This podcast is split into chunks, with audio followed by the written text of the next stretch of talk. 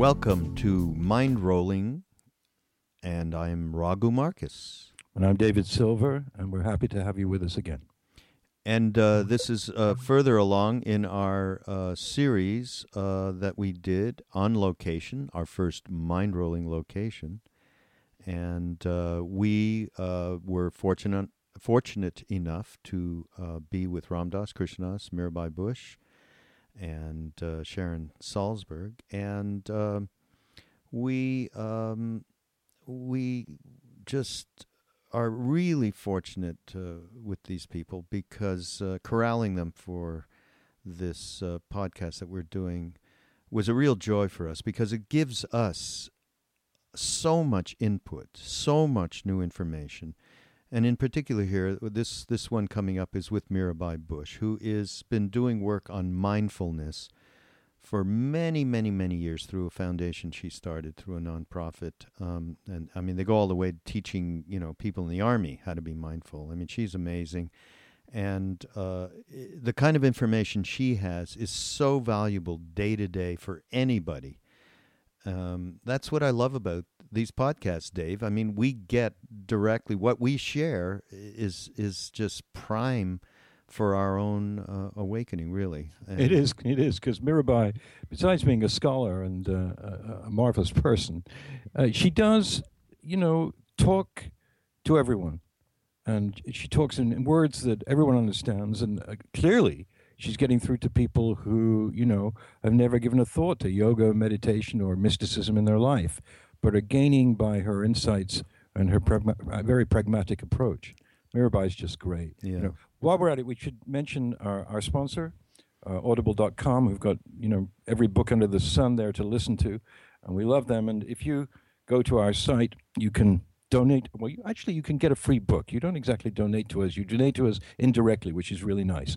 Uh, for 30 days, if you go to them, uh, you can get a free book, and then get any books you want after that, uh, not for free. And we benefit from that. The um, the uh, URL is um, audibletrial.com slash mindrolling and uh, it's it's appreciated if you use that. Uh, it helps do us. you do you have a book to recommend? Well, um, an, an audio book.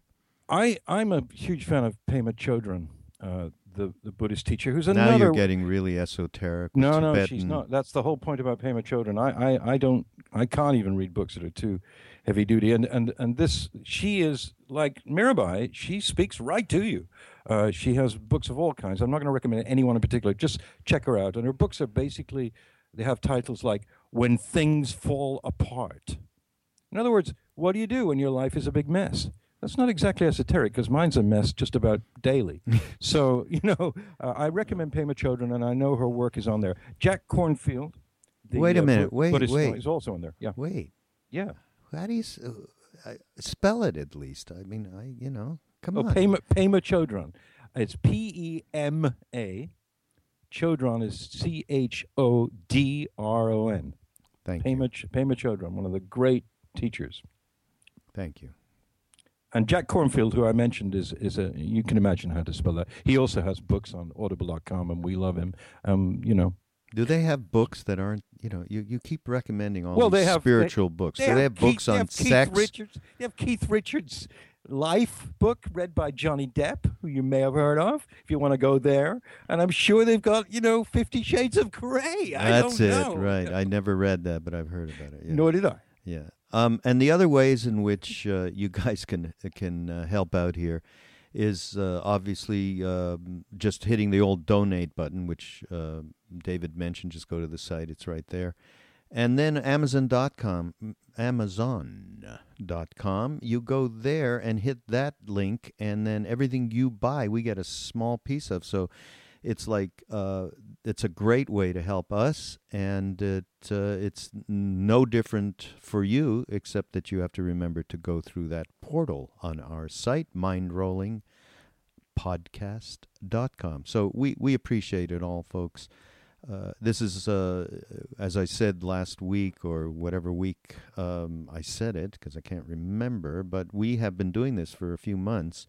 And, uh, you know, so we are um, just we feel like we've got a nice gathering of folks that are coming to the uh, to the podcast and sharing with us. We're getting lots of mail, and and it really feels good, and we're happy, and we hope you're happy. And if you are, uh, be great to help us out. Now, I think we're going to go right in. Dave, are we ready for Yeah, Mir- yeah, Mirabai Mirabai, Bush? Mirabai, yes, Mirabai, yeah. here she is on location uh, in Maui. Here we are, mind rolling podcast that's on vacation in Maui at the Open Your Heart in Paradise retreat. Dave Silver and I, Raghu Marcus, are here with Mirabai Bush. That, is it you? It is. The reason I hesitated was Old I, age. I had another Old age. Not old age. I had another I'm sorry, something I'm doing in it mind. again. Okay? Uh-huh, okay. Because my wife, who is uh, in the audience here Uh-huh. right now, said Yeah. to me, "Today is Heart Day, right? Uh, yeah. Today is Heart Day. It's a it's a day of open-hearted connectivity." Hmm. And so, before I was going to say your name, I was going to give you that nomenclature of you, who I have only known in this open-hearted. It's been day to day for me for I won't say how many years. we won't do it, but uh, we met quite some time ago in India with Ram Dass, seeing our guru Neem Karoli Baba, who we call Maharaji, and um, we have. Uh, only my only experience of Mirabai is in this absolutely open-hearted, connective relationship.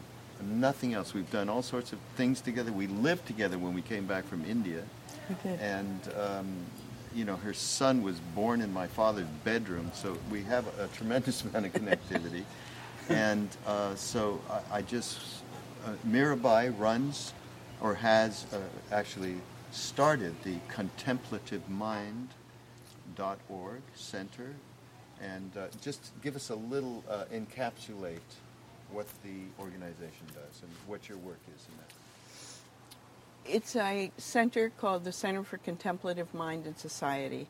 And our mission was to bring what we called contemplative practices, meditation, yoga, Tai Chi, a whole range of practices, into mainstream settings um, and make them available uh, in appropriate ways to people in really every sector of society, from education to environment, law, uh, business, uh, lots of places. And uh, And we did it at a time when there weren't many people doing this at all, or any. Uh, so it was. Now there are quite a few. Now, I haven't had a chance prior to actually just sitting down here with you and tell you much about what David and I had in mind when we, we started the Oh, yeah. mind rolling thing. Um, but it is definitely, uh, w- we have been, uh, there was a pull, and you know some of this. Mirabai and I are on the board of the Love Serve Remember Foundation, Ram Dass's foundation, so we do a lot of work there together. Um, and, and you do know that we had a young man who suggested we do podcasts, and I, I, we do Yeah. these podcasts, Ram Dass Here and Now podcasts, that have uh, a lot of people are entering into this stream through podcasts, and, and this guy Duncan Trussell, who we talked about before, has really uh, been a catalyst for us to introduce us and what we represent and what you and I and David have been involved with over many many years to a new generation of people who are absolutely wanting, you know, some. Uh, they want to know how the hell did we do it, and what did we do? What can they do that we ex- experience? What are the things that we get in, got into that helped us, supposedly, become balanced? Um, now, the one of the great things that Mirabai is doing now that is absolutely down to earth, okay, and absolutely uh, important for anybody outside of having to think of spiritual path or some arcane teaching that they need to follow, and it's about mindfulness. And so, let's please talk about mindfulness. I didn't know what it was going to be. that was great. I thought, phew, I do know about that. um, well, Will these people have heard Sharon, Sharon's podcast? They might or might not. Uh, it may be that you guys are going to be together in one. Well, um, mindfulness is a form of meditation, but it is a way of being in the moment without judgment, uh, just being with what is in the moment. Um, it's usually taught by um, by asking people to bring their awareness to their breath or to some other point, but frequently to the breath, and then just notice the breath moving in and out of the body, and uh, then noticing what happens with the mind when you try to bring it to one point, to the breath. Um, and over time, that practice um, makes you just better able to be in the moment without judgment, here and now. And that really changes things. It really allows you to experience life um, much more fully. So that so the people listening can identify with this. They're watching Tell us about as well. watching. Yeah. Yeah. I remember television. Um, you remember television. no, but Yeah, real people, you know. hmm You've worked with military. I have. So when you were doing that, first of all, tell us about the resistance you encountered, if you did, and secondly, how that resistance was broken down by what you said and what did it for them. How did they? How did soldiers suddenly become meditators? How? Well, it wasn't sudden. That's Right. the thing. And that it's not sudden usually in all these different settings. It requires, um, there's always resistance because people think that um, it's new age or it's religious or it means um, kind of dropping back from social involvement, um, that, it, um, that it's selfish and, and self centered lots of reasons. People think that um, it means emptying the mind, and everybody's mind is so full these days. Um, how can I possibly empty my mind? So there's all kinds of resistance, and it's slightly different in each uh, kind of population that we've worked with. In the military, one of the things that they worry about is that they won't any longer be fierce warriors Right. um, that it will that it will take away their edge, that they won't be able to do what they need to do. But in fact, um, it's been really incredible um, listening to these sol- Marines and soldiers uh, after they've practiced and um, s- saying, you know, other guys thought, you know, that uh, you'd lose your edge. But actually, what I find is that you still got your edge, but you only use it when you need it. Other times, you can just be there. The, in the military now, you, I mean, I don't know if you know, but the military is going through a huge change. It used to be that they, um, that you learned how to go into a situation, assess the situation, and then use as much force as possible to uh, eliminate it, basically. Um, now, in almost every situation, that, that where you have boots on the ground, um, that's counterproductive. They're going into villages in Afghanistan. You know, they're, they're in, in plenty of parts of the world that we don't focus on. but let's just say in, in Afghanistan, they go into villages. They're looking for, you know, terrorists in these villages. But it's for every civilian that they that they kill by going in and using brute force, the village and all the villages around turn against them, and it makes the whole thing so much more difficult. Not to mention people who get killed. So, and not to mention the um, today when we were talking about um, love, the power of love, I was really thinking about all these soldiers coming back with PTSD they come back with PTSD because they are acting against their nature. They are, they have the army is really good at teaching people to override their basic instincts and their basic understanding of connection to other humans, and I, I mean they feel that in certain circumstances and maybe in former wars it was really necessary. You had to learn how to totally override your instinct and kill another person. But um, now, very frequently when that happens, it hasn't it hasn't helped the mission at all.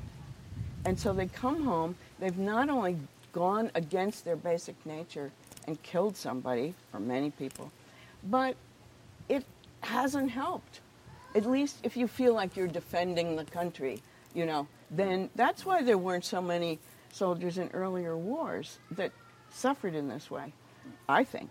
But um, so, anyhow, uh, so the, the mindfulness practice has helped them um, become, you could say, more intuitive when they go into a village. They talk about how um, they notice things like they can notice whether there's, you know, like a potential weapon under somebody's jacket. They look for the folds in the jacket instead of going right in, and going for the guy. They're just, they they're being in the moment without judgment. They're looking for all the details in the circumstance. Uh, the Army has this, um, this expression, situational awareness, which they, they call SA, because, you know, they, everything's acronyms. But um, they, situational awareness is mindfulness. They have to they have to cultivate that. They have to know what's happening. But they were looking at a different level before. Now they're like looking in a more, uh, Sharon used the word fine, a finer way, you know, finer grain. And they're making many fewer, um, well, I don't call them mistakes, but, you know, um, they are moving more toward be- being peacemakers and being being in a counterinsurgency, not an aggressive offensive war. Wow, that's. I don't know if you wanted all of that. no, no. Do we want it? I think that's core material no, that's what here. people are. You know, that is one. We talk a lot about stressors from our yeah. time yeah. when we grew up in the '60s. The war was happening then, and so on, and we compare them to the stressors that people are going through now. And certainly, these are things that pe- that are on, especially you know younger generations' minds. For yeah. absolutely for sure. Just to get back at something that's kind of before mindfulness, uh-huh. which is stuff that we've been talking. It's 2,500 years old. Yeah, that's true. Sorry, but This but I mean there were things before that. Yeah. so I, one of the other things that we've been talking about here at the retreat is about security, feeling secure, feeling trust. Now I know, and, and we share this in common, the three of us, when we met Ram Dass, one of the most immediate things was trust. I absolutely trusted what he was saying. And I knew there was a path then. That was my first, I mean, I, I had never had that kind of trust with anybody before. Not my parents, nobody. I mean, I don't remember, even friends, which, you know, the kind of give and take that's there. So that trust is elemental as far as I'm concerned. And secondly, um, the feeling of safety as I got more um, familiar with the path, more familiar, going to India, um, and of course meeting Maharaji. There, there was being in a in a bubble. Suddenly, I could let down, and I could uh, open up in a way that I, I wasn't uh, afraid of the thoughts that were bumbling through right in front of me. Can you talk a little bit about that? Maybe also your own experience of going back then, where you were before you, you know, encountered. Well-. Why why do you think you trusted Ram Dass when you met him? It was, aside from the um, the words, which which made the words made sense, but the vibration that I felt from those words literally um, changed my molecular dynamic. I felt completely different, and and I can only think back and there was that trust. Trust is the, is I mean, I, I have the same because the words he articulated inside of your stressed brain, talking to you, you know, do this happened, it made me guilty, and he admitted what he did. whoa, who was admitting what they did ever in a public situation or anything at that time? And then you felt released somewhat because he was so honest. Yeah. I trusted him because he just, it was an all-inclusive rap. Bad, good, indifferent. And I thought, oh, I'm not so terrible. Mm. That was kind of what happened to me. Yeah. Caring. There was a caring there, compassion that I had never really, an honest compassion, I guess, that engendered the trust Mm. coming from. Is that? Yeah, well, I think I thought you were going to say um, that you trusted him because, um, and this is this is my experience, that he was telling the truth, and I and I think that's the vibrational thing, you know, yes. that when that he and others, um, that um, I felt they were telling me the truth, and so and it had it has to do with um, that the truth giving us a glimpse because the the truth based on truth of reality of the interconnection of all phenomena of all people of everything. And um, that once you if if you if you sense that someone has a, a, a deep understanding of that interconnection, you know that they won't hurt you. I mean, they may do, you know, stuff may happen, but essentially they don't want to hurt you because they don't see you as other. They don't see you as separate from themselves. And um, I, that was my experience with, with Ram Dass and with Maharaji and with other great teachers, you know, is that they know that we're connected. And, and you just, you feel them mirroring you when you're with them. And then in that case, why would they, why would they want to hurt you in any way? I mean, in, in the broadest sense of safety, you know. Um, so we were talking today about the relationship of love and safety and trust, and that um, one that when you have the experience either of being loved or of um, of allowing yourself to love fully, that um, then you're in the presence of that interconnection, and I think that that makes us feel very safe because that's the truth of how things are. Thing, I mean, things happen, but um, resting in the truth is. I just think it gives us a sense of rightness of being, you know, and um, and that's I know what a lot of us discovered uh, that time. When you were working with these, with young people who had been not safe in their Mhm. childhood in Chicago, I think you were Mhm. saying, how, how, how do you restore? I mean, mindfulness, yes, meditation, Yeah, yes, but yeah, yeah. ultimately, a really hardened boy or girl who just had no love and maybe no family at all. How do you? How did you work with that? Well, you know that I that wasn't a long-term project for me, and I'm not really an expert in that. But what I have seen is, and what I know in myself is that really having a loving person in your life who you can trust. We had I worked in this uh, program in uh, Springfield, Massachusetts, for a while with young um, uh, young African American men who had mostly dropped out of school, terrible schools, and they dropped out of school, and we had this kind of holistic, comprehensive program. Everything from you know sneakers to food to our big thing was was getting them prepared to uh, and into college of different kinds. We we developed the um, James Baldwin Scholars at Hampshire College eventually, but um, but these guys. Um, so great.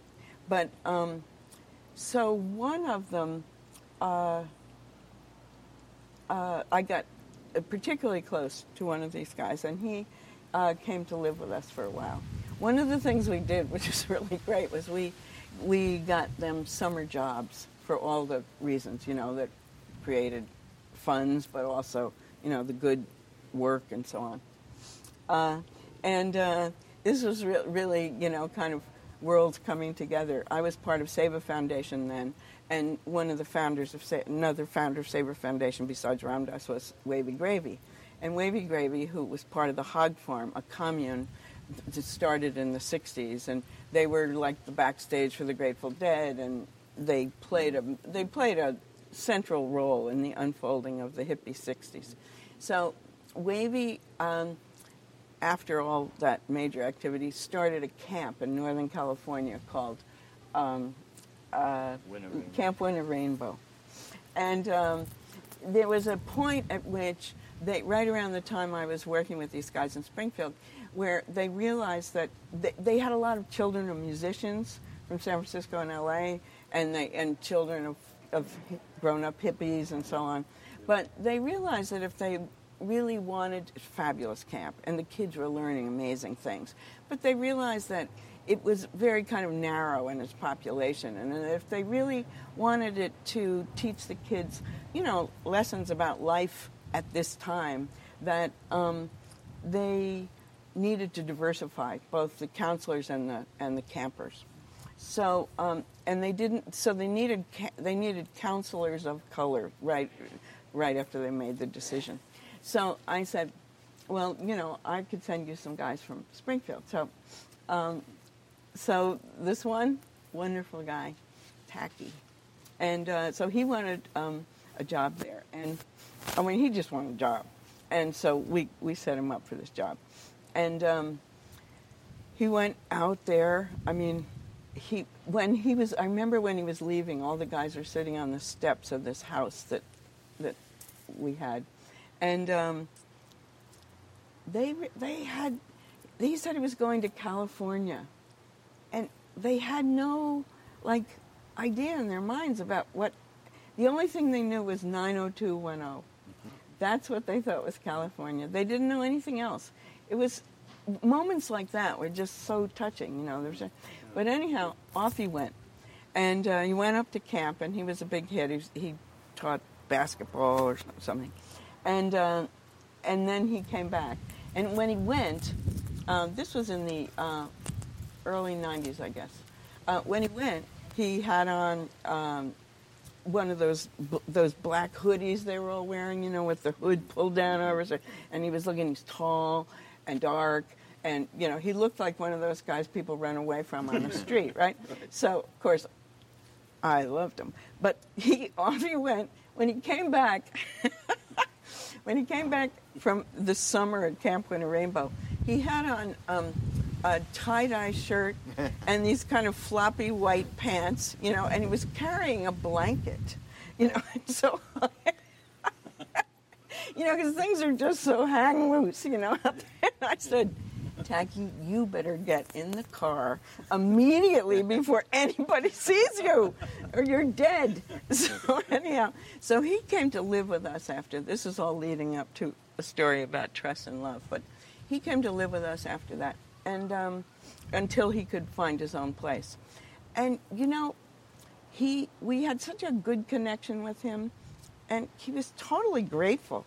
But he kept he'd been adopted and he'd been adopted by a family that already had too many kids. And he was kind of, he didn't have parents, and he was like one too many. And he was always, he was never really welcomed. And um, he just always felt unloved and unwanted.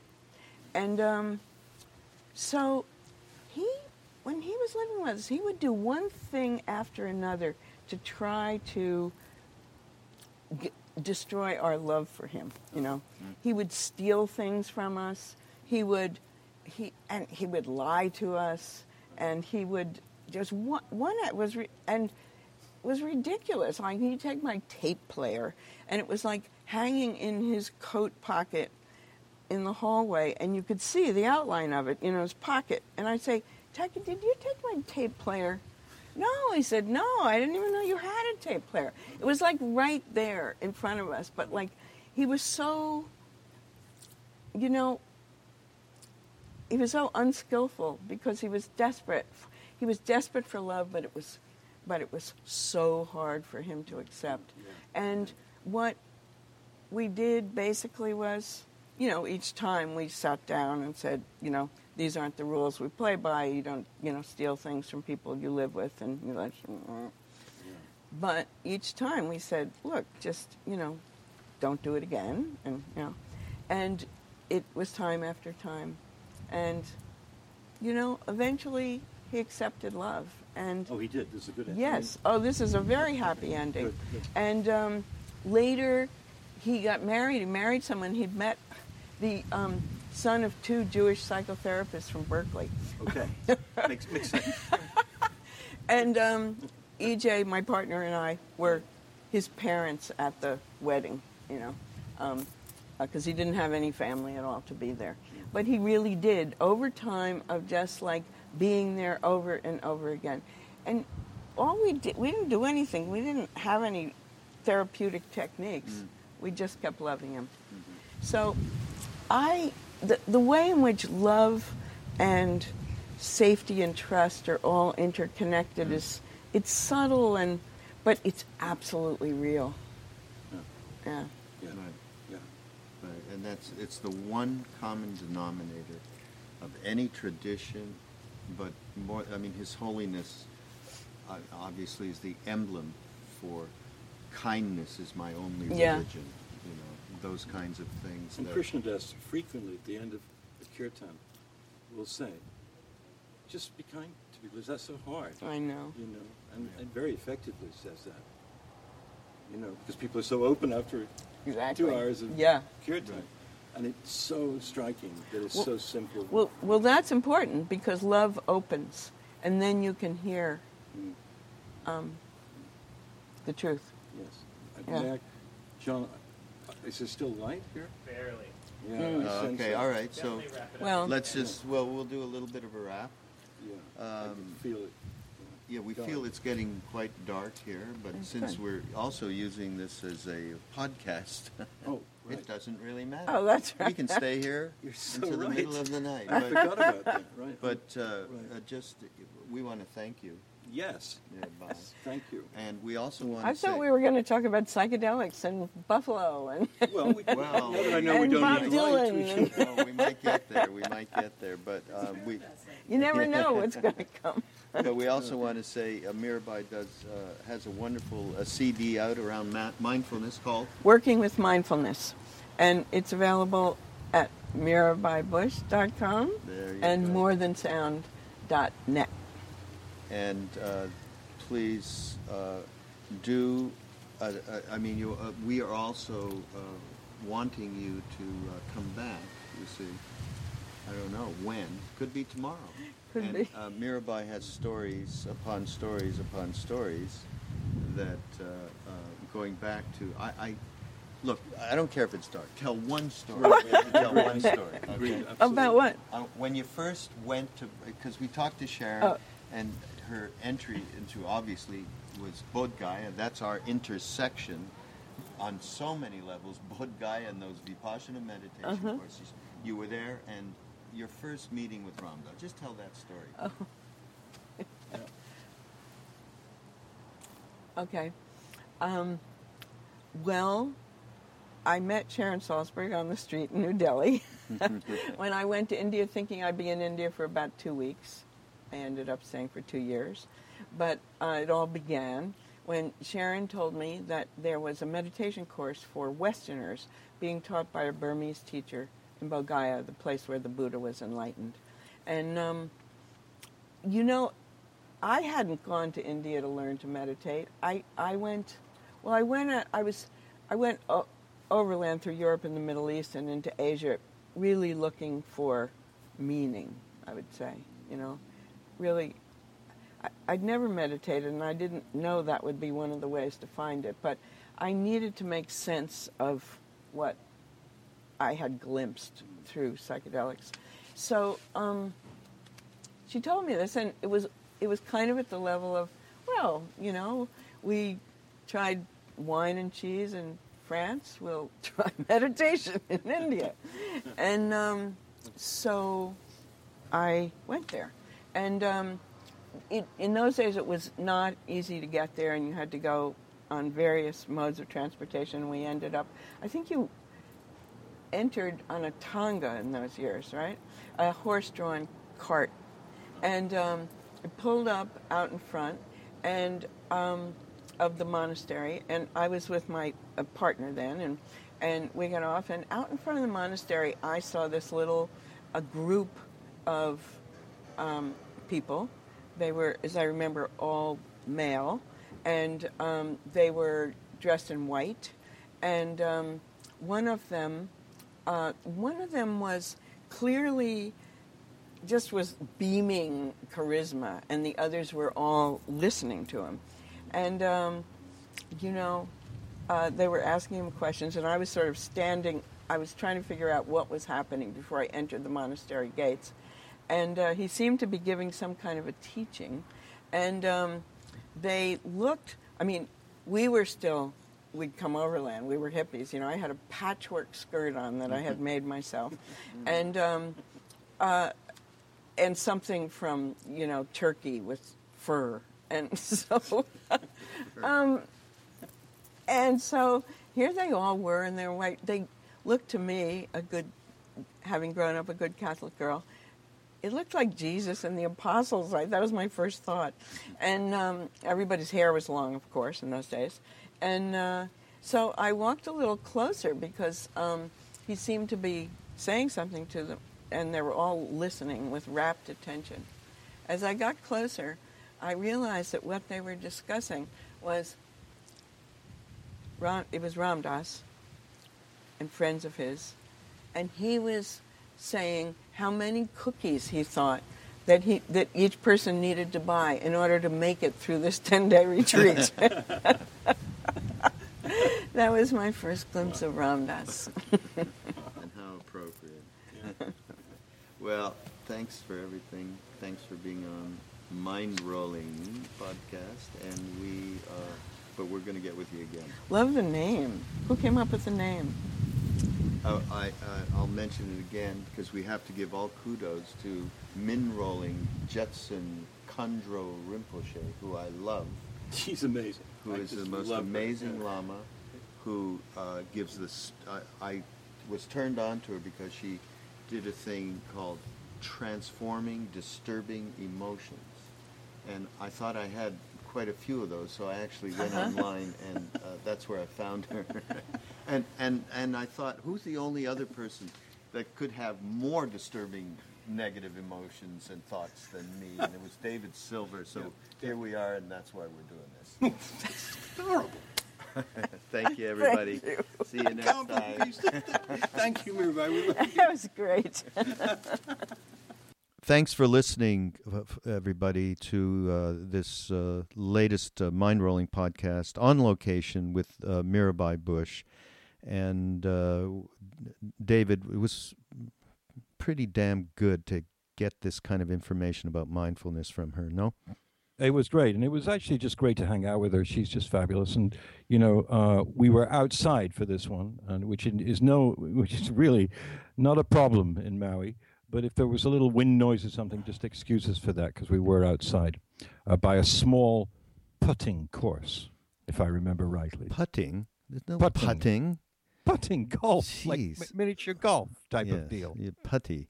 Uh, so uh, again, we're going to remind you. We we uh, we hope to have as much as your, of your support as possible through our Audible uh, uh, trial.com slash mind rolling going there and getting a nice free audio book and then we get a little i think we get 15 bucks for everybody who signs up so uh, you get a, a wonderful subscription to i mean it's great because you can drive around to put it on your smartphone or whatever you want and have it uh, anywhere you want uh, where you're traveling it's it's a it's a great thing.